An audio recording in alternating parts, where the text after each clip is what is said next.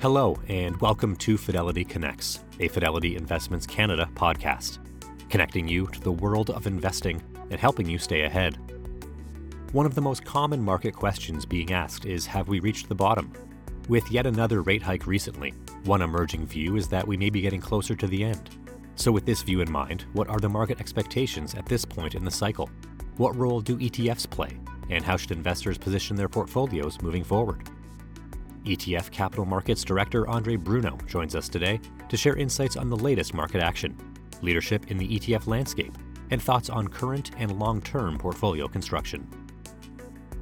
Additionally, with host Pamela Ritchie, Andre shares today that he believes as we get a little bit more clarity into the inflation story and what the Fed and the Bank of Canada are going to do, it is time to start looking at fixed income. Andre also notes that the upcoming earnings season is going to be very important for the equity outlook Stay tuned for this and more. Today's podcast was recorded on September 23rd, 2022. The views and opinions expressed on this podcast are those of the participants and do not necessarily reflect those of Fidelity Investments Canada ULC or its affiliates. This podcast is for informational purposes only and should not be construed as investment, tax, or legal advice. It is not an offer to sell or buy or an endorsement, recommendation, or sponsorship of any entity or security cited. Read a fund's prospectus before investing. Funds are not guaranteed. Their values change frequently, and past performance may not be repeated. Fees, expenses, and commissions are all associated with fund investments. Welcome, Andre. Great to speak with you. Thank you for having me, and thank you all for joining us. Yeah, no, it's great to have you spending some time here with us. Um, actually, you know what I'm going to start with because the markets, uh, once we get into those, I feel like it, it's going to be one long conversation. Just tell us a little bit about your your title. What what does it mean? What what do you do with your hours and days? Yeah, so it's a great question. So, you know, overseeing kind of the ETF capital markets uh, side of the business here for the ETF space. So, specifically, what I look at and what, what I take care of, what my day to day is like. So, I, I'm focusing on kind of you know the primary and secondary markets in terms of our ETFs. And what does that mean? So you know how, we we take a look at and we monitor how our ETFs are trading in the market, ensuring there's ample liquidity, ensuring uh, bid offer spreads are staying within uh, you know reasonable margins. With regards to primary market activity, you know, if we think about ETFs um, and to contrast them with equities, so equities typically have kind of a stable shares outstanding. Obviously, there's some secondary offerings and, and and share buybacks. But generally speaking, equity markets, the equities are have a fixed shares outstanding. So in the ETF market, that's very different. So the amount of shares outstanding for ETFs are changing all the time. There's consistently being creations and redemptions from our market makers. So that process is overseen by my team, and we ensure that that that process is smooth. Our market makers are getting everything they need in order to make markets in our ETFs and ensure that trading is very smooth in the secondary as well as the primary market. Fantastic. Okay, it's great to just sort of put some context around the title itself. Um, you look across the markets right now. We can obviously see what's going on with equity markets. Yesterday was a massive move in bond markets, or it certainly got things kicking out of the Fed decision. Is there some reason to be quite actually optimistic on the fixed income side of things? What What do you think?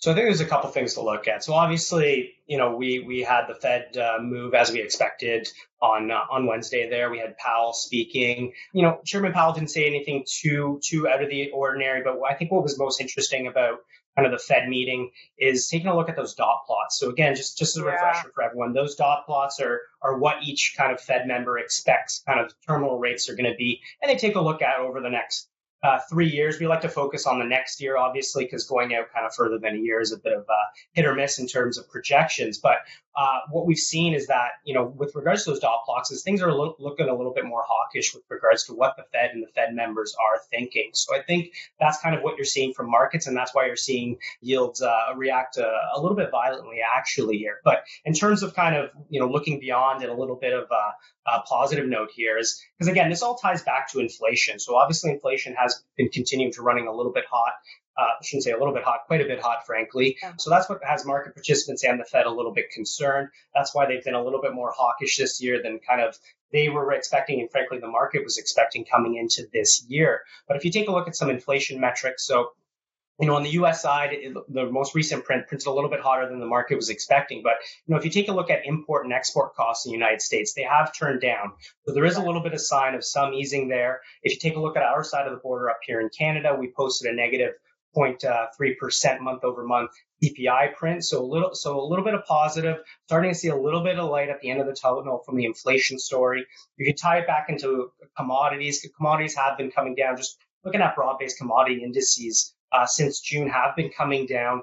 So there, there are some hints of hope there on the inflation story. Uh, things are going to start to come back towards the 2% target. And obviously, as that ties into the Fed and the BOC, ideally, I think what the market's hoping and, and wishing is that we're, we're likely closer to the top end of it, where rates are going to end up and that perhaps this rate hike cycle, uh, we might see an end to it sometime over the horizon.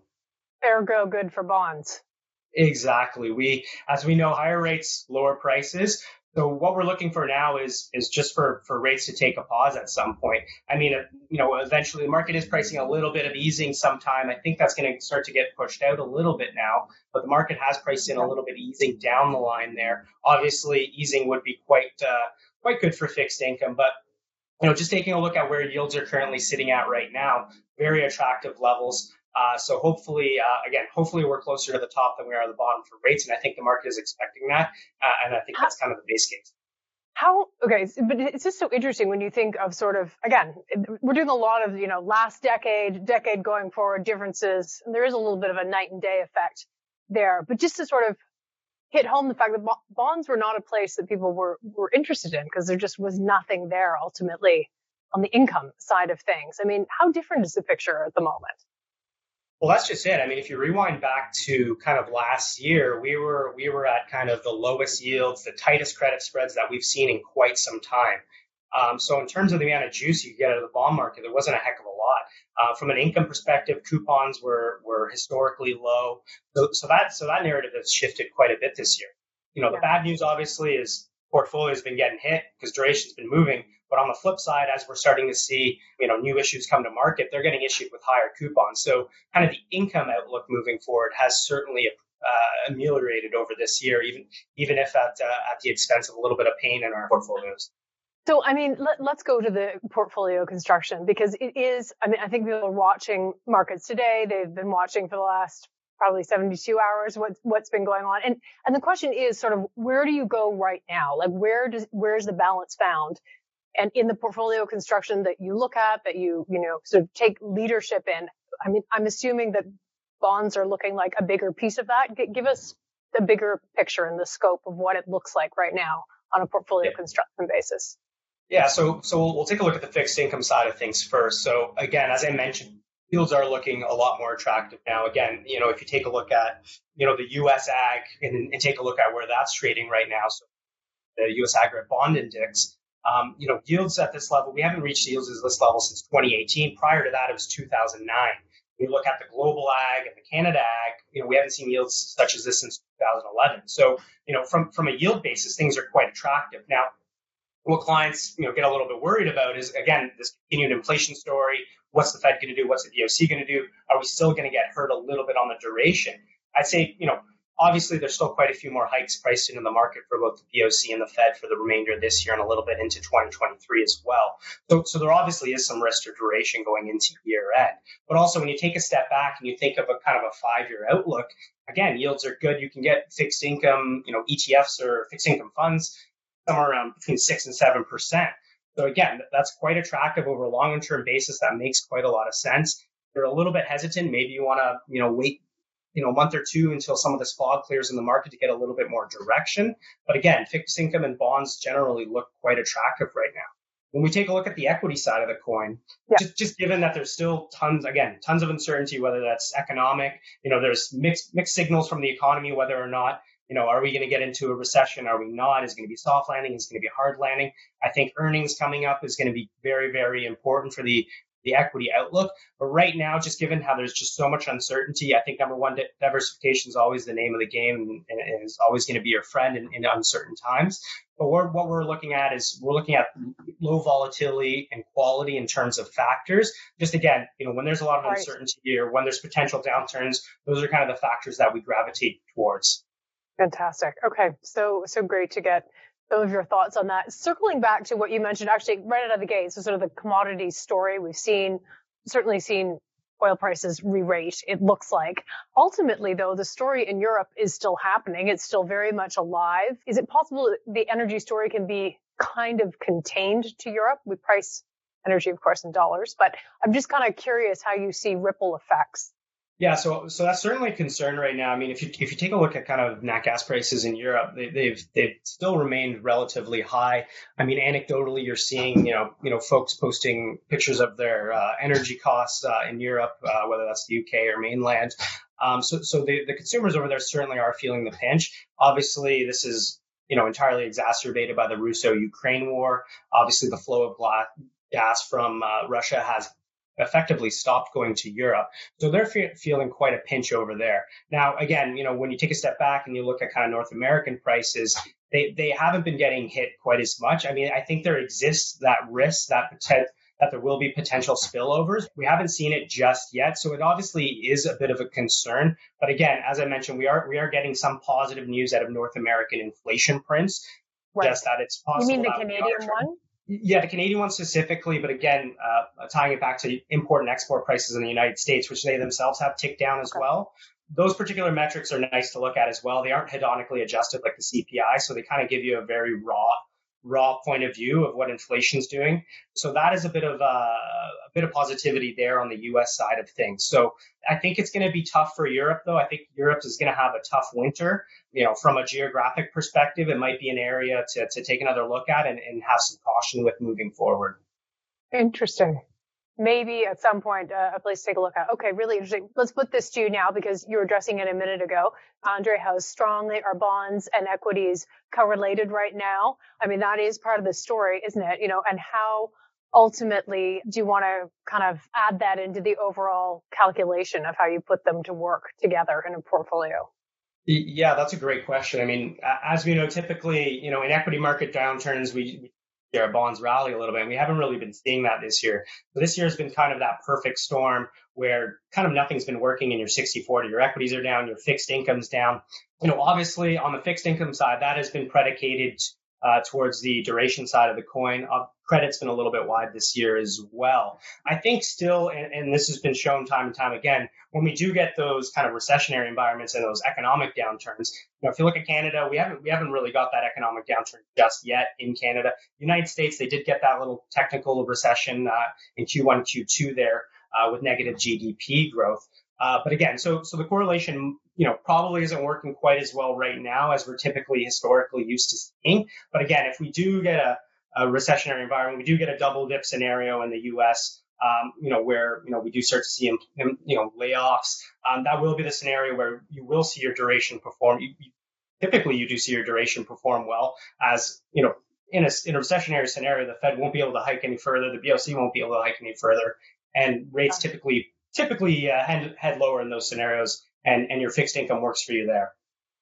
So tell me your your particular thoughts, your opinion, and you know, based on what you're looking at, on how inflation does come down. I mean, do, do you see it coming down very quickly? Do you see it coming down sort of at a steady pace and then getting stuck somewhere? What what what do you think about the inflation story? Yeah, I, I don't think it's going to be a, a super quick uh, you know, straight to the bottom. Uh, as much as I think everyone would love to see that, I think I think you're going to slowly see a trickle down towards the two percent inflation target. Now, again, the million dollar question is is you know when are we going to see that? When are we going to get back towards two percent? I mean, I think I think it's still going to take a little bit of time to get down there. I think over the next you know uh, let's call it six months, I think is, is, is kind of the time it's going to take to slowly head, head down could take a little bit longer because you think about how long it kind of took to hit peak inflation. It was, you know, it, it did take quite quite a quite a while on the way up. Uh, I, I, don't suspect it'll be a jagged, quick way on the way back down. I mean, I hope I hope it does for for all of our sakes, uh, uh, but I, I don't see that happening overnight. You mentioned diversification sort of as the best policy in, in markets where there's lots of volatility. Make sure it's spread out. But but what does sort of maybe short term batten down the hatches, but look cautiously, optimistically, perhaps to the future? What does that look like? Yeah, and I think I alluded to it a little bit there with regards to kind of the the, the equity sleeves as well. Uh, you know, staying a little bit defensive right now, just until we get through this fog. So again, you know, I think the the, the end of the year it's is a high chance of probability we would continue to see uh, continue to see volatility. And again, I mentioned earnings as well. I think there's even a lot of data points that you have to pay attention to. Again, earnings. Um, you know, is going to give us kind of an input into kind of what the economy is going to look like in Q3, Q4. You know, on the fixed income side, obviously the big question mark there is what's the Fed going to do? What's inflation going to do? Um, that being said, on, on, on, the fixed income side, you're still getting tons of yield. So things are looking good there. I mean, if you're currently super short duration, I think it might be good to start to look at that uh, over the next couple of months. You know, as we get a little bit more clarity into the inflation story, as we get a little bit more clarity in, ter- in terms of what the Fed and the Bank of Canada are going to do, I think it's time to start to take a look at that. If not for kind of performing that insurance function in your portfolio, if we do get that equi- equity market downturn, again, on the equity side, pay attention to those earnings, pay attention to those retail sales. You know, if, if it does look like we're heading towards that recessionary uh, environment, again, those defensive stocks are going to be your friend on the equity side. And on the fixed income side, duration is going to start to become your friend in that scenario. I mean, we're sort of not far off the June lows as we sit here. Um, we're we're kind of sitting there roughly. What then begins to look kind of attractive potentially on the equity side? Yeah, so again, it, it, it does come down to I think I think all eyes are still on the Fed right now because obviously you know growth okay. growth hasn't been your friend this year. Obviously, in a rate hike cycle, those, those typically doesn't perform well for you.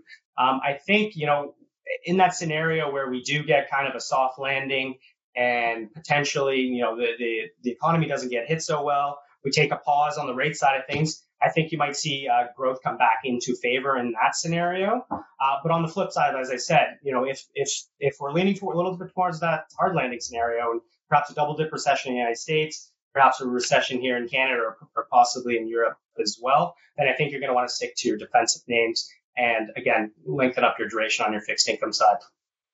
Do, do you think we're watching markets price in, you know, a higher inflation print or you know how do you think that now that we've had this week it's still going on but i mean now that we've sort of gotten through this piece can you tell at this point how market players are lining up on sort of pricing in another big inflation print or not? What do you look at for that? Yeah so the main thing i'm looking at is again yields. So um, okay. so again you know the, the inflation inflation is driving the fed right now and they're they're very you know they're they're very set on taming the inflation taming down inflation. So, you know, when we did originally get that inflation print, uh, I believe it was a couple weeks ago in the United States, we immediately saw yields respond. We immediately saw markets price in another hike from the Fed. Um, so again, I think that next inflation print and every inflation print moving forward is going to be super, super, super important. And what I would expect is if we continue to see inflation perhaps remain, even remain at these levels, if not kind of tick a little bit higher, you're going to continue to see more hikes priced into the market from the Fed. Again, the BOC got a little bit of a break. Uh, we did get that little bit of a cool down on a month over month base, basis. Um, so our yield curves have been a little bit uh, calmer than the US one, but it's the same story in Canada. If we do see another hot print in Canada, I would expect markets to start pricing in more hikes. What do you do with sort of the, the questions within a recession? Whether there's a default cycle. A lot of people say in the last recession, because obviously we were flooded with liquidity, we kind of skipped a default cycle in a way. What do you see on that front here? And, you know, possibly how to invest it? I mean, what, what is the high yield story here? Yeah. So, so, so what I've been hearing from our, our high yield managers, something that's been kind of pushed out is, is, is the maturity wall. So there was a lot of refinancing from high yield names who pushed out their maturities. So kind of that debt wall got pushed out two or three years. So in terms of, you know, this year and next year, I think the you know the default risks are a little bit muted relative to maybe historic norms. It's certainly something to be concerned about. And again, if you if you still are in those high yield names, they may not default necessarily, but you know if we do get a recessionary environment, you will see credit spreads you know widen in the high yield names, of course. So from a capital depreciation perspective, you're going to feel that in your funds one way or another. But in terms of you know worrying about default, again, our high yield managers aren't super worried about that, given that those maturities have been pushed out several years. Interesting. Okay, fantastic. Um, thoughts on certain types of styles factors? You mentioned a couple of those. Value, quality. Do you want to just circle back? Yeah, for sure. Again, you know, again, given given how much uncertainty is, we, we do like those those quality names. Again, those quality names are those you know, good cash flow, those high earning companies, uh, and we're liking those right now. You know, we have seen earnings compress. You know, that, that's typical of an inflationary environment. If you take a look at kind of earnings last uh, last quarter, so earnings weren't terrible, but once you stripped out kind of the energy names, the earnings story was was less rosy. Uh, so just that coupled with the uncertainty, we, we we are preferring again in this current environment still the quality names, still the low vol names, at least until we can get a little bit more clarity on markets, whether that's you know what the Fed's going to do, what the economy is going to look like. So right now, just given how much uncertainty there is, we prefer to be in in kind of the uh, you know high quality area of the market, and again the low vol area. Okay. Do you see perhaps uh, a prolonged period of stagflation? Many will say that we've already been in that for a little while. Um, it's I don't know. What do you think? Yeah, I mean, there's there's certainly an argument to be made. Are we are we currently in a stagflation?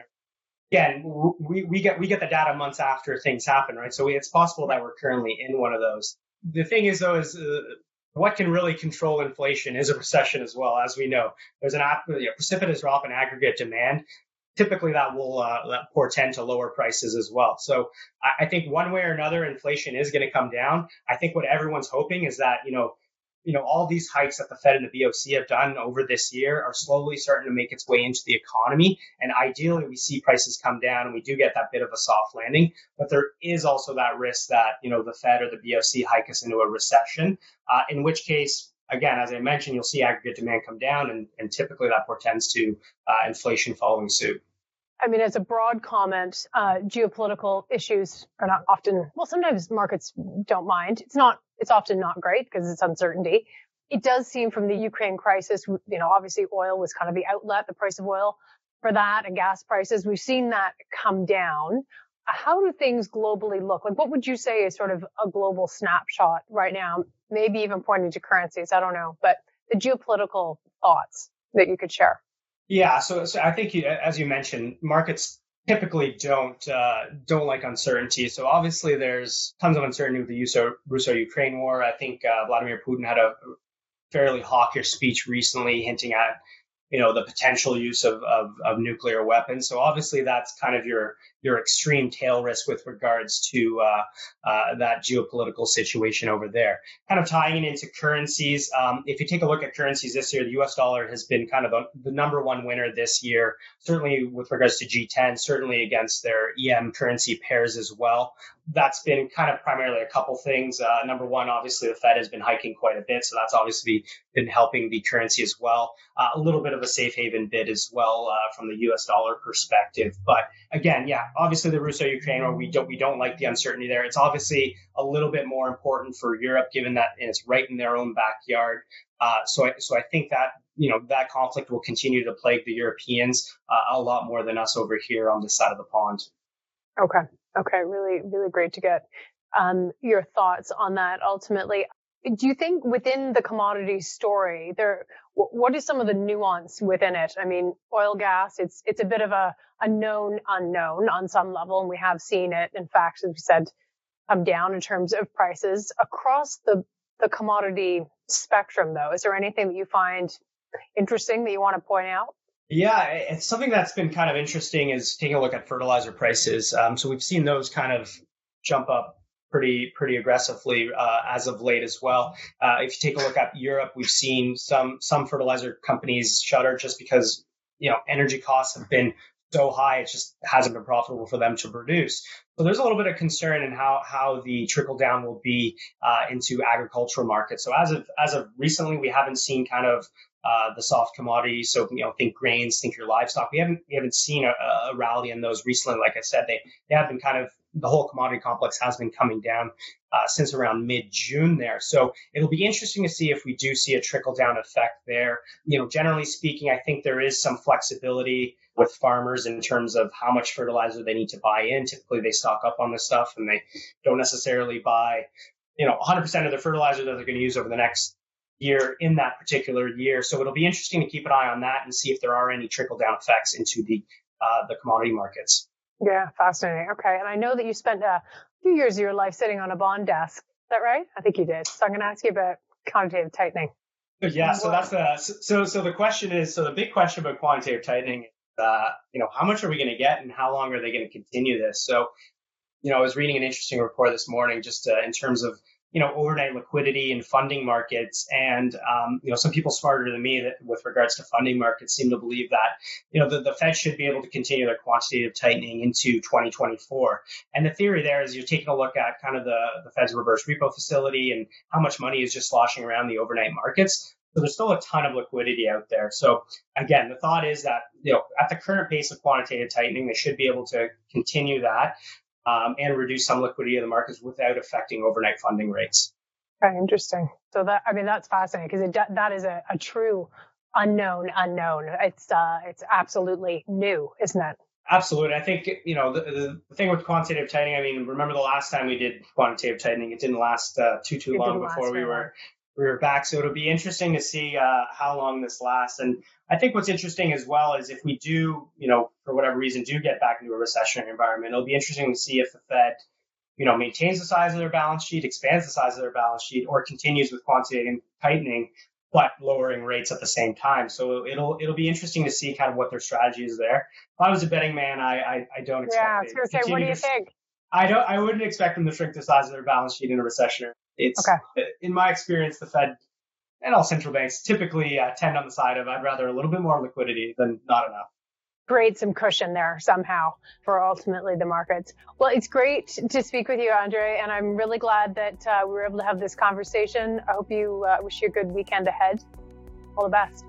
Same to you, Pamela. Thank you so much for having me, and thank you everyone for joining us. Thanks for listening to the Fidelity Connects podcast. If you haven't done so already, please subscribe to Fidelity Connects on your podcast platform of choice. And if you like what you're hearing, leave a review or a five star rating. You can visit fidelity.ca for more information on future live webcasts, and don't forget to follow Fidelity Canada on Twitter. Thanks again. See you next time.